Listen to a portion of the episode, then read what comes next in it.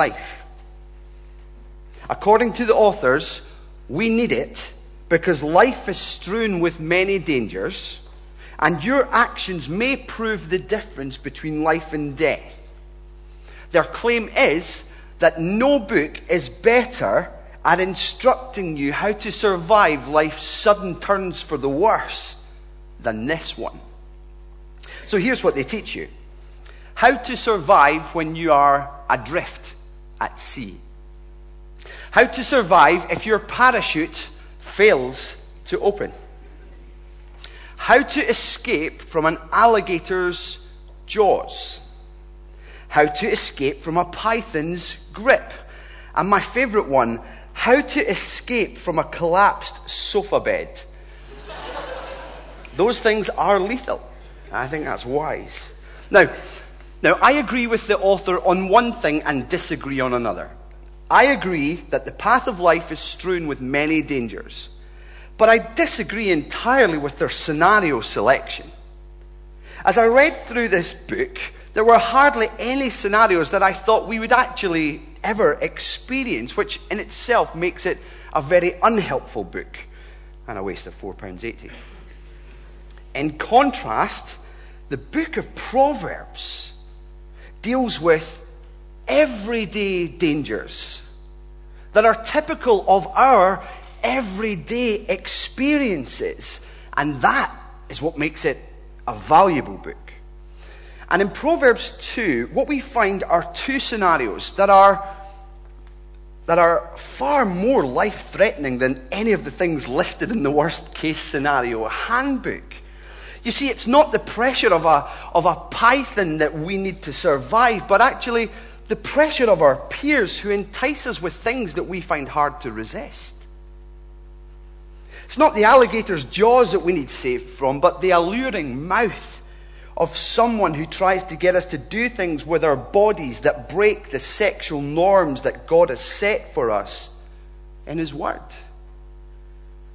And here is what this father in Proverbs 2 wants to teach his son and us tonight. Getting wisdom, giving yourself wholly and completely to acquiring wisdom, guards us against the dangers of ungodly influences in life and keeps us on the right path, the good path, the path of the righteous. So here's what we're going to do tonight. We're going to look at two things. First, I want to lay out the two deathly dangerous scenarios that are incorporated into Proverbs 2. And secondly, I want to show us how to get the wisdom that helps us survive these scenarios. So, first of all, we're looking at verses 12 to 19. These worst case scenarios. If there were uh, chapters in this book, uh, the worst case scenario handbook, I suppose you would call it, How to Survive the Enticement of Wicked Men, verses 12 to 15. Look at how these men are described. Well, they're described as wicked. It's not a good start. Their words, though, and their ways are perverse. Now, that's not talking about the kind of things that are considered to be obscene, even in our culture, but everyday unrighteousness. It describes not the most severe things, but the most common kinds of sinful acts and attitudes. And straight away it draws us in. So it's about disobeying your parents just as much as it's about murdering someone down the street. Verse 14 also tells us that these wicked men enjoy their perversity. They actually delight in doing wrong. They find joy and happiness in it. That's a basic description of how the wicked are set out for us. Now, look at what the wicked do. Now, in Proverbs, the Father is using words to lead us out of sin. We're supposed to pay attention to His words and His warnings. But the wicked, on the other hand, with their words, no, they're using words to lead people into sin, the exact opposite of the Father. The fact that they use words tells us that they're even tells us that they're not physically dragging us into sin. No, they're enticing us with their words by appealing to our wills. Now, we as Christians know that we evangelize people. We tell people the good news about Jesus in the hope that they will join us on this path of righteousness through faith in the Lord Jesus Christ? Well, I think what we have in Proverbs 2, when it comes to the wicked men, we have anti evangelism, where people are using words to entice others away from the straight paths, the path of righteousness, and onto crooked paths. Now, straight away, we're supposed to see danger here, okay? The power of enticement can be life threatening to us, especially if you don't know what saves you from it. Now, sometimes the power of the enticement of wicked men is in the sin they commit. It looks good, it looks pleasurable, it looks like they're having more fun than we are. But other times, the power of enticement is actually in the desire to be liked by the people who are committing these sins and not shunned by them. I think that's pressure we all feel, irrespective of our age. I suppose if you're a teenager, you would call that peer pressure, where your mates urge you to join them in listening to explicit songs, for example, or watch explicit videos, or do explicit things. Sometimes it can be hard to resist. But for those who are a little older, it's often called not peer pressure, but people pleasing. So, what we do, what we buy, what we say, how we act in the company of others is conditioned by this strong desire to please other people and to be accepted by other people to the point that we are afraid of what they might think of us. Worse than that, though, we are people pleasers when we find that we are more afraid of what people think of us than we are of what God thinks of us. We need wisdom to save us from these wicked men and these crooked paths that they can lead us down. But there's another thing in here that we should see that there, there is the potential for every one of us who believe to become like the wicked man Verse 13 tells us that they, these are they who have left the straight paths to walk in dark ways. And maybe they once sat in church. Maybe they came up through WPM and YPM. Maybe they served on the welcoming team. But where are they now? Well, maybe you're here tonight and you're, you're new to Edinburgh, whether in employment or, in, or as a student. You're maybe new to everything and you're trying to fit in and make friends. Uh, be wise about in that making of friends. Because there may be people that you meet who have the capacity to destroy your life. It's not a melodramatic thing to say. That's what Proverbs is telling us tonight. What do we then need to survive? Verse 12 says we need wisdom. It's not something that you can take or leave. This is wisdom that you cannot do without. It's just as essential in the second of our worst case scenarios in verses 16 to 19. And again, the chapter title might be How to Survive the Enticement of a Wayward Woman. Look at how she's described here. Like the wicked man, she also entices with her words, verse 16, seductive words nonetheless. Like the wicked man, she too seems to have left behind some straight paths of godliness to indulge in sexual immorality. She's broken her vows in two ways that uh, we see forgetting the partner of her youth and forgetting the God who joined them together. Talk about a dangerous liaison. This is an adulteress who it seems, offers you a taste of life, but sells you death. She reminds me of the sirens of Greek mythology. The sirens lived on an island, and as ships sailed past, they would sing these enchanting songs that would draw sailors irresistibly toward the rocks and certain shipwreck. And I think that's an illustration of what adulterers and adulteresses can do with us with seductive words.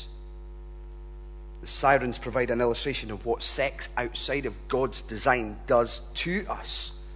Sure enough, it sings an enchanting song. It sounds sweet. But as it draws us closer and closer towards the rocks of worldly pleasure, we will, if we continue, shipwreck our lives. The wayward woman is herself headed for total destruction. You see this in verse 18. It's as if a vast sinkhole is going to swallow her house. Her house says here leads down to death. A good translation would be that it her house sinks down into death. All that she is and all that she has is just headed for oblivion, destruction. And her paths, if you like, lead to hell. For her house leads down to death, verse 18, and her paths to the spirits of the dead, from which there is no turning back. Did you see verse 19? none who go to her return or attain the paths of life. That's what makes today a day of decision. How we respond to this kind of these seductive words matters, even in the little steps. This seduction, of course, comes in different forms. Uh, our media bombard us with sexual images that seduce our minds and can, if we allow them, form fantasies in us. Doesn't need to be something particularly explicit. It could be something as seemingly innocent as a movie. Uh, uh, sorry, uh, what do you call it? Music video. You began with an M. Of course, the accessibility of pornography on many and varied devices is a huge snare for, for a huge number of men, and it's not uncommon for women too. And certainly, it's not uncommon for a man or a woman, perhaps unhappy in marriage, to seek some sexual contact with someone other than their spouse. Brothers and sisters, we may meet wayward men and women who promise heavenly pleasures, if you like, but deliver only death. And again, the question we need to ask in this scenario what do we need to survive? Verse 16 tells us it's wisdom that we need. It's wisdom that saves you from the adulteress. Now, the question then is naturally, how do we obtain this wisdom that helps us survive these, these dangerous scenarios, these potentially lethal situations? Well, this is the second thing we're looking at tonight how to get wisdom that keeps us on the right path. And that's what we see in verses 1 to 11. We are called to give our whole selves to acquiring wisdom. We see that in verses 1 to 5. Wisdom is acquired by applying yourself to biblical instruction. That's what the Father is passing on. He's passing words onto His Son so that His Son might know God and walk in His ways. But the extent to which the Son receives this instruction depends actually on what He does with this teaching. Did you see in verses 1, 3, and 4 you have if? If you accept my commands, if you call out for insight, if you look for it as for hidden treasure. Whether or not he gets wisdom depends on these ifs, which tells us that if we don't apply our whole self in this way, we can't really expect to obtain wisdom or the protection that it brings from these dangers we've mentioned. So the Father is saying to his Son and to us this instruction is so valuable. Do you see how he starts to describe it? He starts with the word words. But look, by the end of verse 4, what's it described as? It's all the same thing treasure. He has ramped up in intensity throughout these four verses what these words are they, are they just words? No, they're not words. They're not just words. There's wisdom in these things. In fact, they're like silver. It's like a precious metal. In fact, it's better than that. It's like hidden treasure. So he ramps up the intensity of the worth of this wisdom that we can gain. And then the Father says, You really ought to give yourself wholly to discovering it, examining it, mining it, That's what the Father says. Employ every faculty you can muster. Verse 1 says, With our minds we must accept these words and store them up. Verse 2 says, We must strain our ears and work really hard to listen hard. Verse 3 says that we must use our mouths to cry aloud for more. In chapter 1, wisdom was the one crying out in the street, Listen to me. But in chapter 2, it's the student, it's the son, it's us. We're the ones who are to call aloud and cry out for wisdom. And then verse 4 suggests with our eyes, search out that hidden treasure. I wonder if God's wisdom the wisdom that we have in this word is that valuable to us.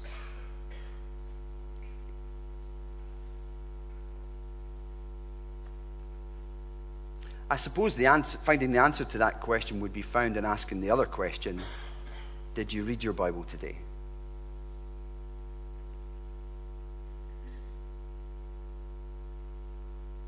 Imagine you just bought yourself a piece of land and as you're digging it over, you find a shiny strip of silver in one of the rocks. You dig it out, and you find that it's worth £3,000. Let me ask you, would you be happy just going home that night to have mined that one strip alone?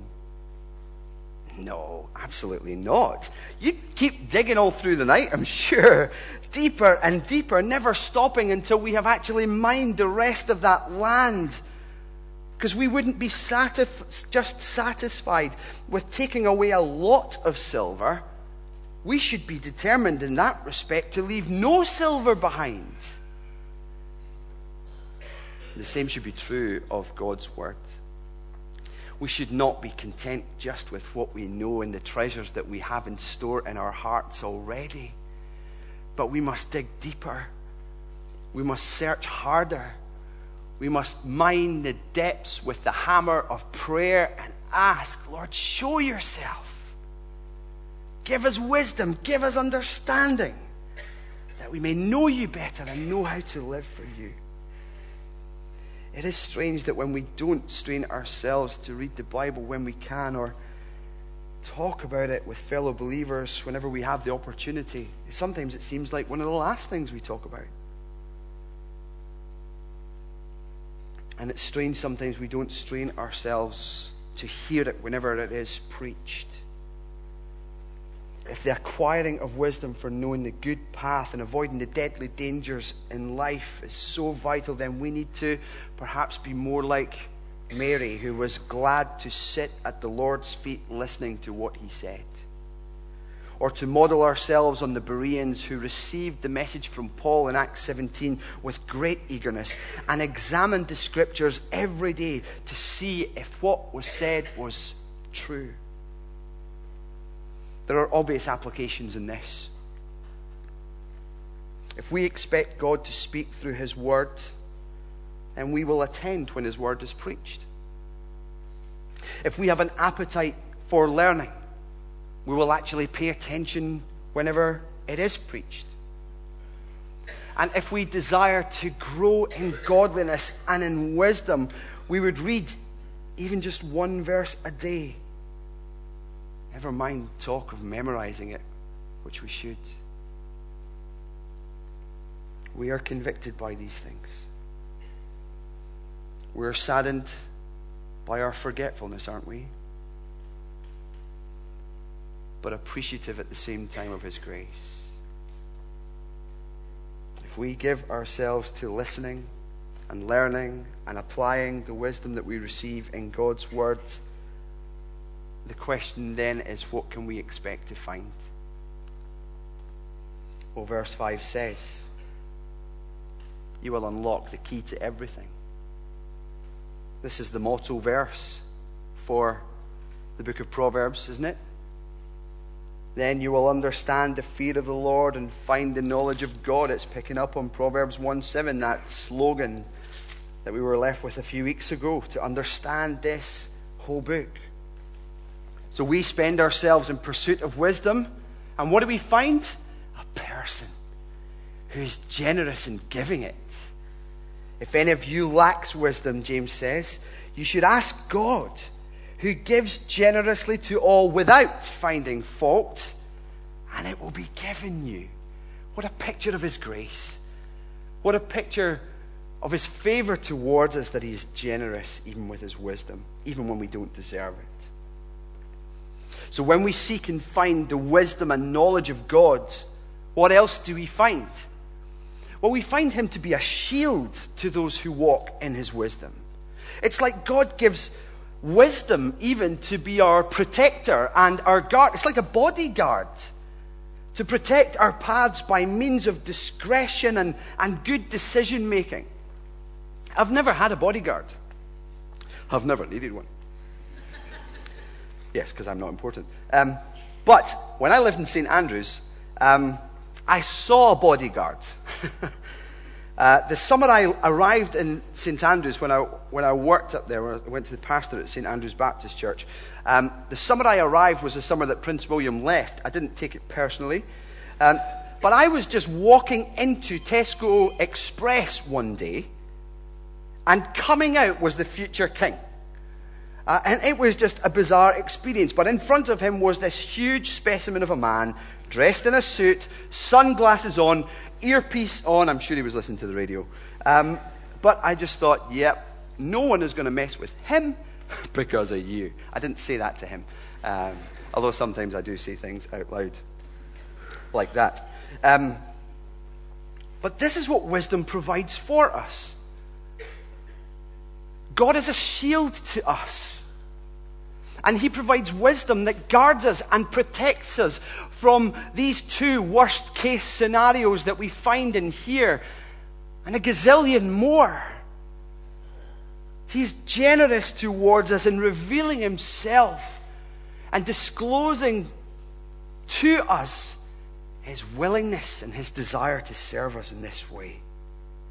Wisdom saves us by guarding us against the dangers of ungodly influences in life and keeps us on that path of godliness. Do you see that in verse 9 and in verse 20?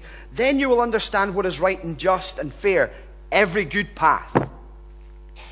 Thus, verse 20, you will walk in the ways of good men and keep to the paths of the righteous. He keeps us right. And verses 20 to 22 tell us in closing why this is vital.